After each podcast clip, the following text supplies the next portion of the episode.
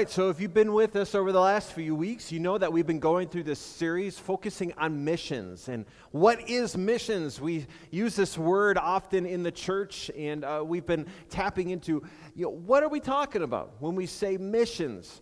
Uh, so I offered a definition. We're going to do a quick recap over the last couple weeks. I suggested a couple weeks ago that missions could be defined as this the act of being sent out for the primary purpose of spreading the gospel of Jesus, the act of being sent for the primary purpose of spreading the gospel of Jesus. Now, missions, being from the word, the Latin word uh, missio, which means uh, to be sent or to send. Uh, so then we ask, well, who's sending? If it's the act of being sent for the primary purpose of spreading the gospel, then who is the one sending us? Well, we've looked at how that's Jesus. In Mark 16, 15, Jesus himself says, Go into all the world and preach the gospel to all creation. Preach the gospel to all creation. So we looked at how Jesus is the one sending us. And then the first Sunday, so two weeks ago, when we looked at the the what, what is it that we believe? What is the gospel? We looked at really two key points. One, Jesus is the gospel. Jesus is the gospel. And so when Jesus is saying, go, go out into all the world and, and preach the gospel, he's, we've talked about how he's literally saying, go into all the world and preach me. Right? Jesus is the gospel. Jesus is synonymous with the gospel just as much as chocolate is synonymous with peanut butter. Bad example. All right. Jesus is the gospel. The second key point is this Jesus' mission was to, se- was to seek and save the lost. So Jesus makes it clear that his ministry was to seek and save the lost. And as such, then he's given us the responsibility of that ministry ourselves. So that's when we looked at the what. What is it that we believe? And then last week we looked at the why. Well, why do we believe? Why is it necessary to believe the gospel? Why is the gospel? And it is, as such, we looked at how the lost are blind. Now, when we said that the lost can't see, we're not giving the lost a value or a condition of worth. It isn't that the lost are less than. As a matter of fact, we talked about how believers, when you've actually given your life to Jesus Christ, you're actually admitting or you're accepting the fact that you are desperately fallen and in need of a Savior. And so it's not a condition of worth, but it's a, it's a condition of, of a spiritual truth, a spiritual status, in that when you are lost, when you are lost, you don't have a relationship with Jesus Christ. You have yet to uh, invite Jesus to be the leader of your life and to follow him. And the Bible tells us that when you're in that condition, you cannot see the glory of God. And so we looked at how, uh, because the lost cannot see, because the lost cannot see God's glory, He's given us the responsibility. And so then we become responsible.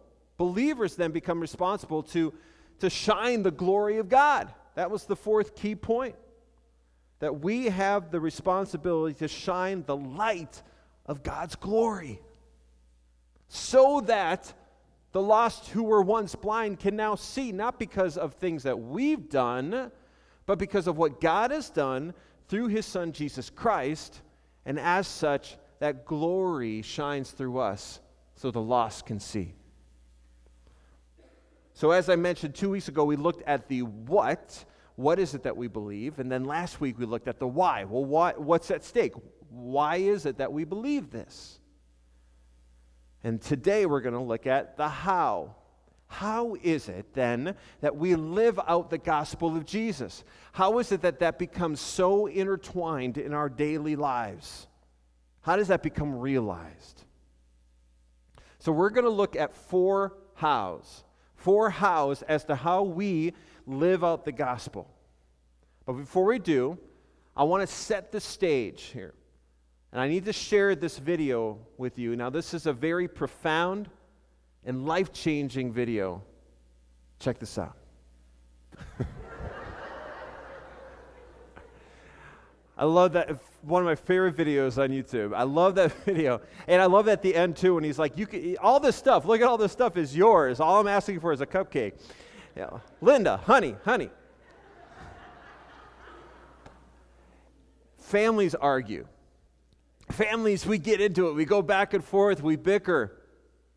You know, as, as a matter of fact, I mean, this is the, kind of the nature of families. We, we tend to argue the most with the people that we're the closest to, right? But just as, as our, you know, our, our biological families, you know, or the families that we, that we live with, you know, we get at one another, we do that in the church. We, we bicker, we argue, we get at one another in, this, in the church, in the body of Christ. That's oftentimes a condition of our existence. And what we're going to do here is we're going to look at, as we explore these four hows, we're going to look specifically in the book of First Peter. And I'm going to invite you to turn to First Peter. And we're going to be kind of jumping around. There's only five chapters in that book. It's a really short book. So if you're like flipping pages, chances are you're going to fly right by it.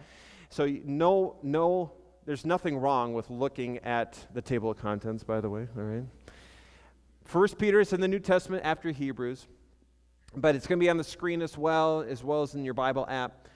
But where we're going to start first is looking at how is it that we can address this how of being like minded.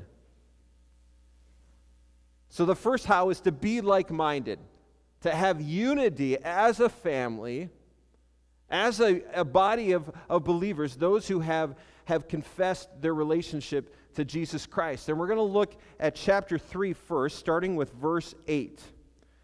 And this is what it says Finally, all of you, be like minded, be sympathetic, love one another, be compassionate and humble.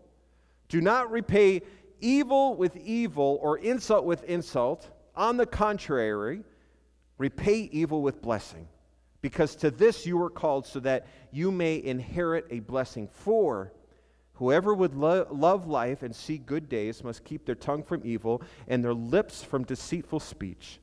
They must turn from evil and do good. They must seek peace and pursue it. For the eyes of the Lord are on the righteous, and his ears are attentive to their prayer, but the face of the Lord is against those who do evil. The church tends to believe, when I talk about the church, I, you know, I'm talking maybe specifically about this place, but I could be talking about any church. The church tends to believe that the enemy, the devil, and his, and his evil schemes, his desire to want to see us fail, that he's outside of this place, that he's out there in the world somewhere. And that when we walk into this building, this particular building, we, we kind of have this idea a lot of times that, that he's absent, that we're now protected. But this is actually the place that he would much rather be. And there's so many churches that he actually feels really comfortable in. Because he wants nothing more than to see us get at one another. He wants nothing more than to see us bicker and argue and to put each other down. Why?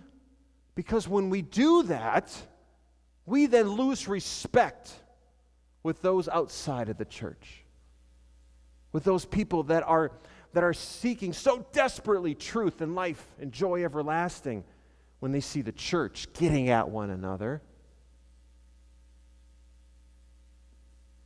That then says something to the world that is not the love of God, but is rather selfishness and conceit.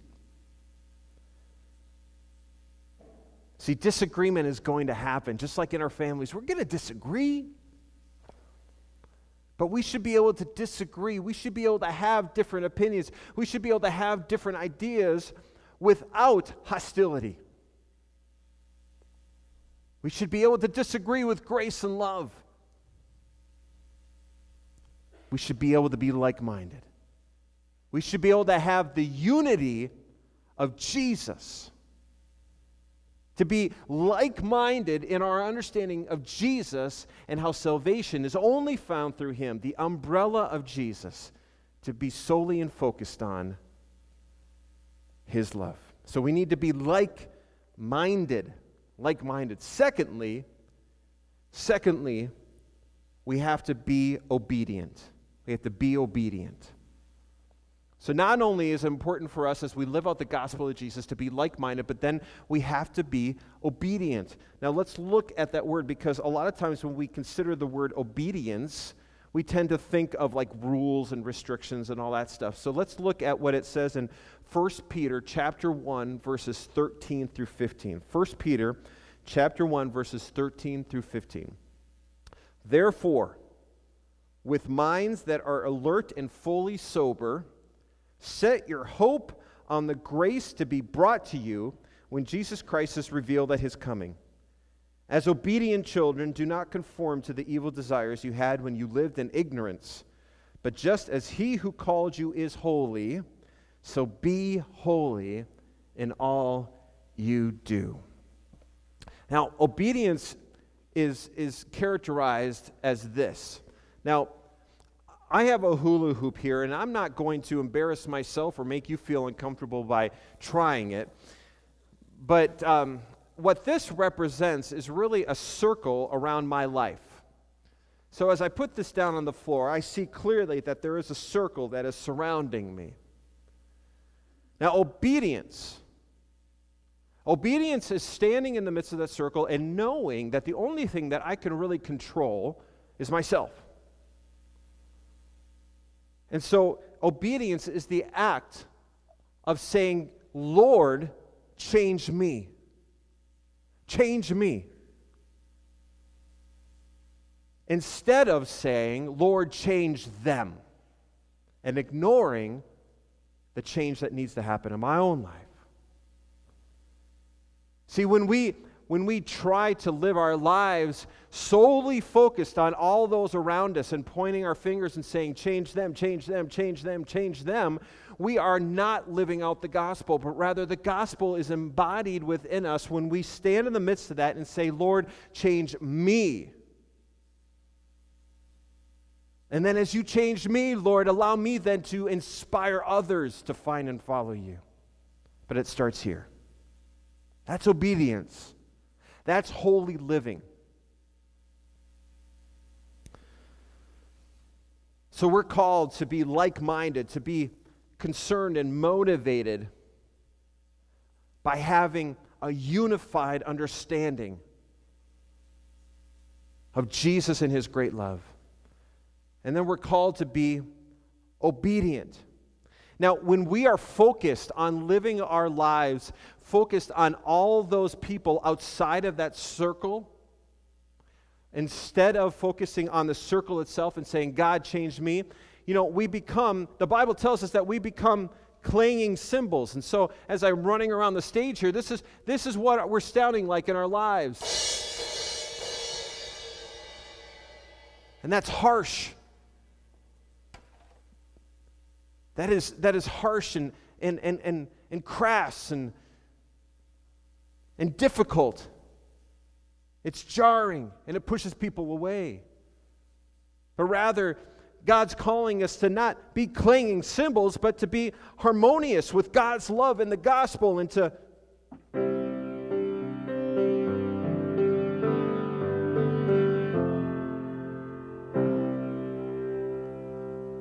to be in step and in harmony with the good news of Jesus Christ so that the beauty of our relationship with Him comes through and it's appealing and it's full of grace and mercy and joy.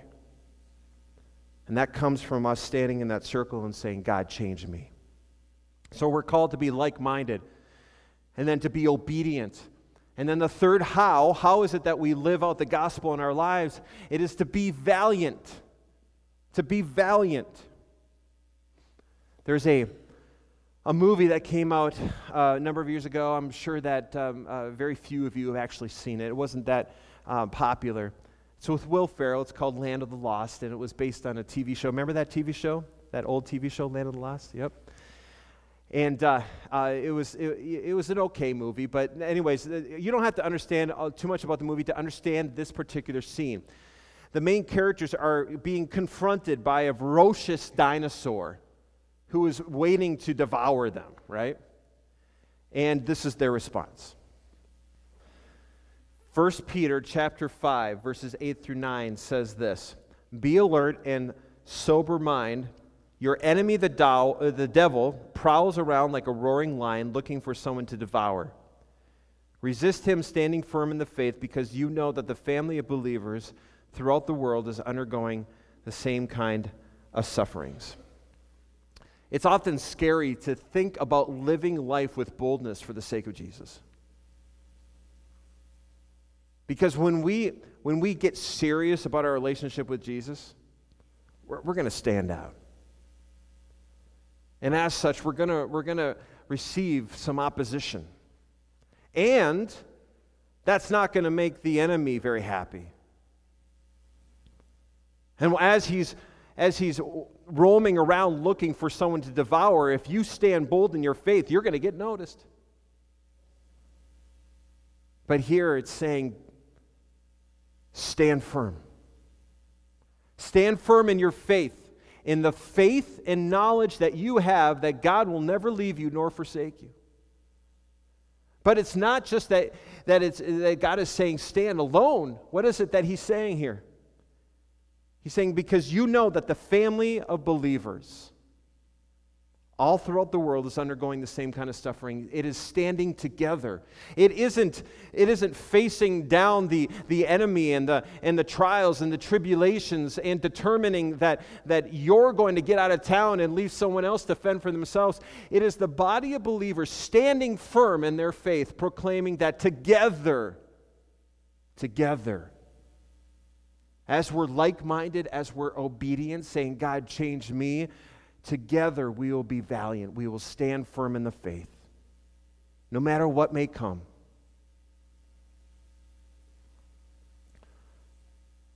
So we are called to be like minded. We're called to be obedient. We're called to be valiant. And the fourth how to live out the gospel of Jesus in our lives is to be enduring to be enduring. 1 Peter chapter 5 or sorry 4 verses 12 through 13 says, "Dear friends, do not be surprised at the fiery ordeal that has come on you to test you, as though something strange were happening to you. But rejoice inasmuch as you participate in the sufferings of Christ, so that you may be overjoyed when his glory is revealed." Now, I've kind of spoken about this at nauseum over the last few weeks, and so I apologize, but I did participate in the marathon a few weeks ago. I can't say that I ran it because I probably did a little bit more walking than running. But if you've ran long distances before, you know that at a certain point, it's going to stink. You're going to get to a certain point where it's not going to be a lot of fun. And you know what doesn't happen? What doesn't happen is you get to mile 19 and you're like, holy cow, why is this so hard? That's not a surprise to you. you shouldn't be surprised at all that you hit mile 13 and hit a wall, that you hit mile 19, that you hit a wall, that you get to mile 25 and you're thinking, wow, this is not easy. That should not be a surprise to you. You should go into it knowing that it's going to be hard. That's why you train. That's why you prepare yourself mentally and physically for that run. But it's not just that, it's not just going in with the knowledge that it's going to be difficult. It's going into the race knowing that you're not alone. So, as as is the case with any marathon that I've, that I've done, people you know, follow me. And, and if you haven't ever done that before, you know that if, uh, you can know that if someone runs uh, a long race, you can actually follow their, track their progress. Now, I personally hate that because I'm not a very fast runner and it, I, I'm just humiliated by people knowing how slow I actually am. But here's the deal when I did this last one, I didn't train and I was even slower, okay? And it had a cutoff time, this marathon did. And there was a series of, of relief vehicles that if they got past you, you could still finish. You could still get your medal and your shirt and all that stuff. Um, but you weren't going to have your time recorded anymore. And, and, and, so that, that caravan of vehicles got past me. And so I think people literally thought that I had collapsed and probably died. I know my wife was thinking about running to the medical tent because they weren't getting any more information. But I was fine. I was just behind the vehicles. But here's why five miles, five miles to go, mile 19. I see this man running in front of me. Now, he looked like at that time that he was about 150 years old. Now, he was actually 79, young 79. It was his 48th marathon. But he looked like he was in bad shape. And he was ahead of me. oh, it's so, so humbling. Um, but nonetheless, I caught up with him. I come to find out, I walk up to him or I jog up to him. I ask him how he's doing. And he asks me, he turns to me and he looks, he looks so desperate in his face and he says, Will you please stay with me? Will you just talk with me? Will you walk with me? Because I don't think I'm going to finish. See, not only was he 79, it was his 48th marathon, but back in May, he was hit by a bicycle as he was training. And he broke his hip. And he still decided to run. And he was struggling so desperately, and he was actually falling over. The upper part of his body was actually moving faster than his legs could support. And so here I am, now walking with him for the last five miles. And I'm holding him and catching him and encouraging him. I'm listening to his story. I'm asking him about his his marriage and his kids and his work and his life. And he's asking me about mine. And then we get to the last 50 yards, right? And people are cheering. And he turns to me with this big smile and he says, Adam, they're cheering for us. And I said, No, Phil, they're cheering for you. Yeah, that's a pity clap for me.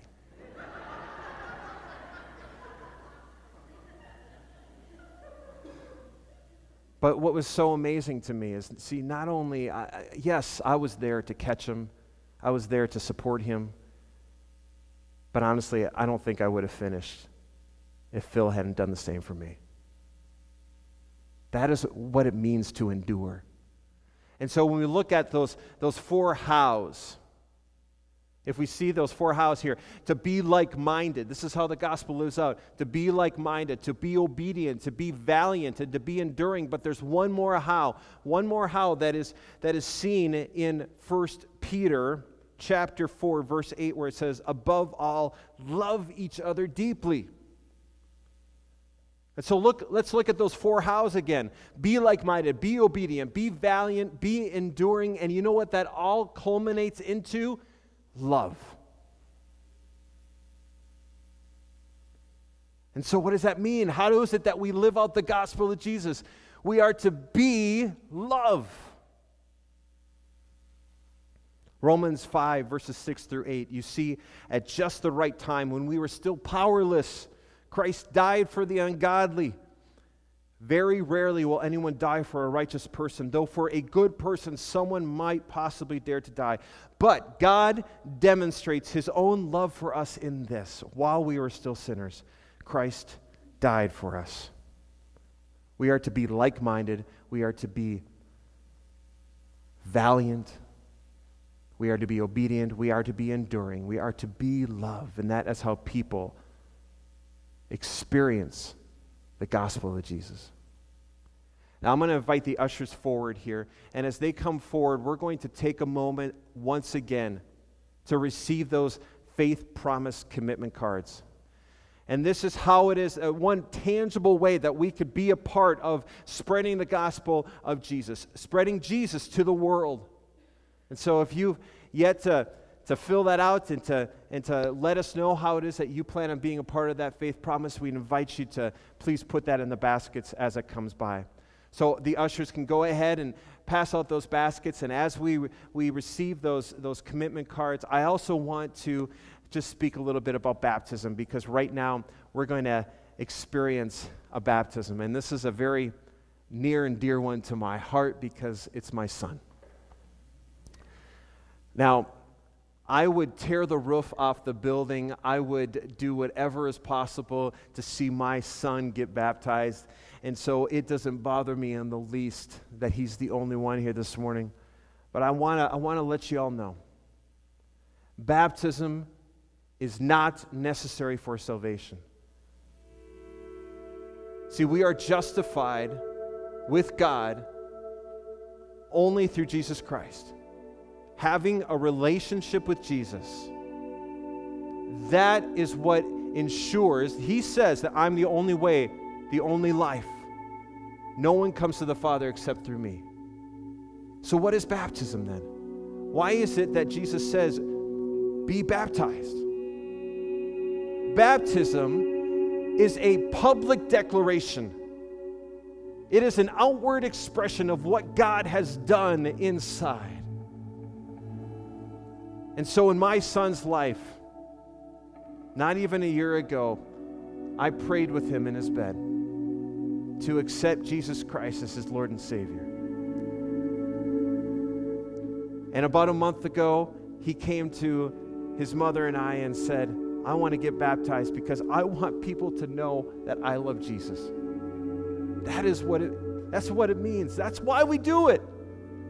And it is the greatest way, one of the greatest ways that we can proclaim to the world that we love Jesus and that we've given our lives to Him. And if you haven't done that, if you have yet to be baptized, if you have a relationship with Jesus, uh, we're not, we're, not, we're not wanting to put up a bunch of red tape. There's no hoops that you have to jump through.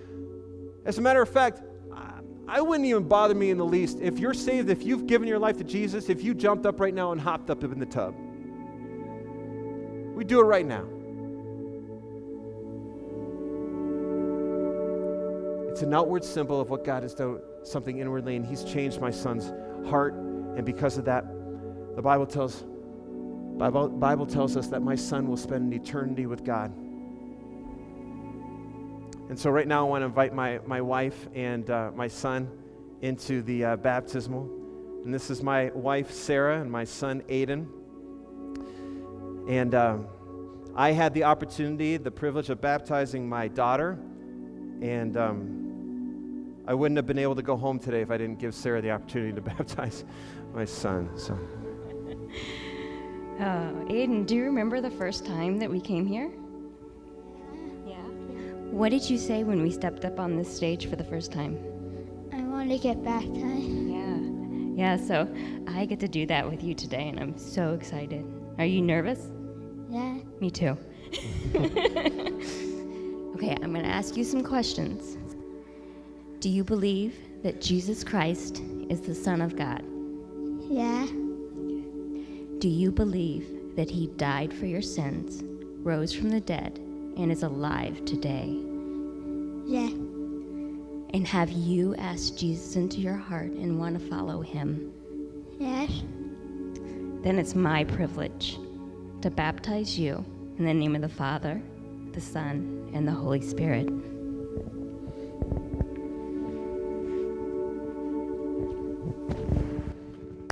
Yeah!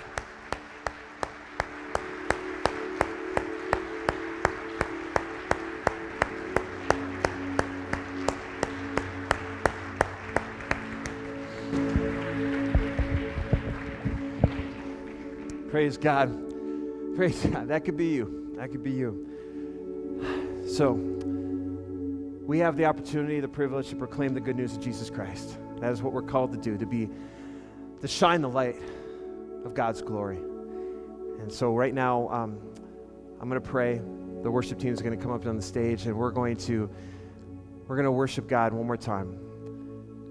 And as we leave this place, I just want to encourage you to to celebrate in your own life what God has done inwardly. And if you don't have a relationship with Jesus and you have questions about that, I would love to talk to you about that. I'd love to share with you how it is that He's changed my life and how He can change yours. And just a quick administrative thing as well. After the service, we're going to be having our uh, OCC fundraising lunch, the Operation Christmas Child lunch. And uh, if you want to be a part of that, we'd ask that you would go through that door. You see it, Amanda? Amanda, wave your hand. See, there she is. She didn't even know that she'd be my Vanna White, but there, there she is, right there. So you go through that door right there, and you'll be ushered in to get the food and all that stuff. So, all right, let's pray. Father, thank you for who you are, for the love that you so perfectly and wonderfully demonstrated to us through your Son, Jesus Christ. We pray, Father, that you would move in us in such a way, Lord, that we would that we would be the, a beautiful reflection of your glory because of what it is that you've done and what it is that you can do in the lives of others. We pray this in your name. Amen.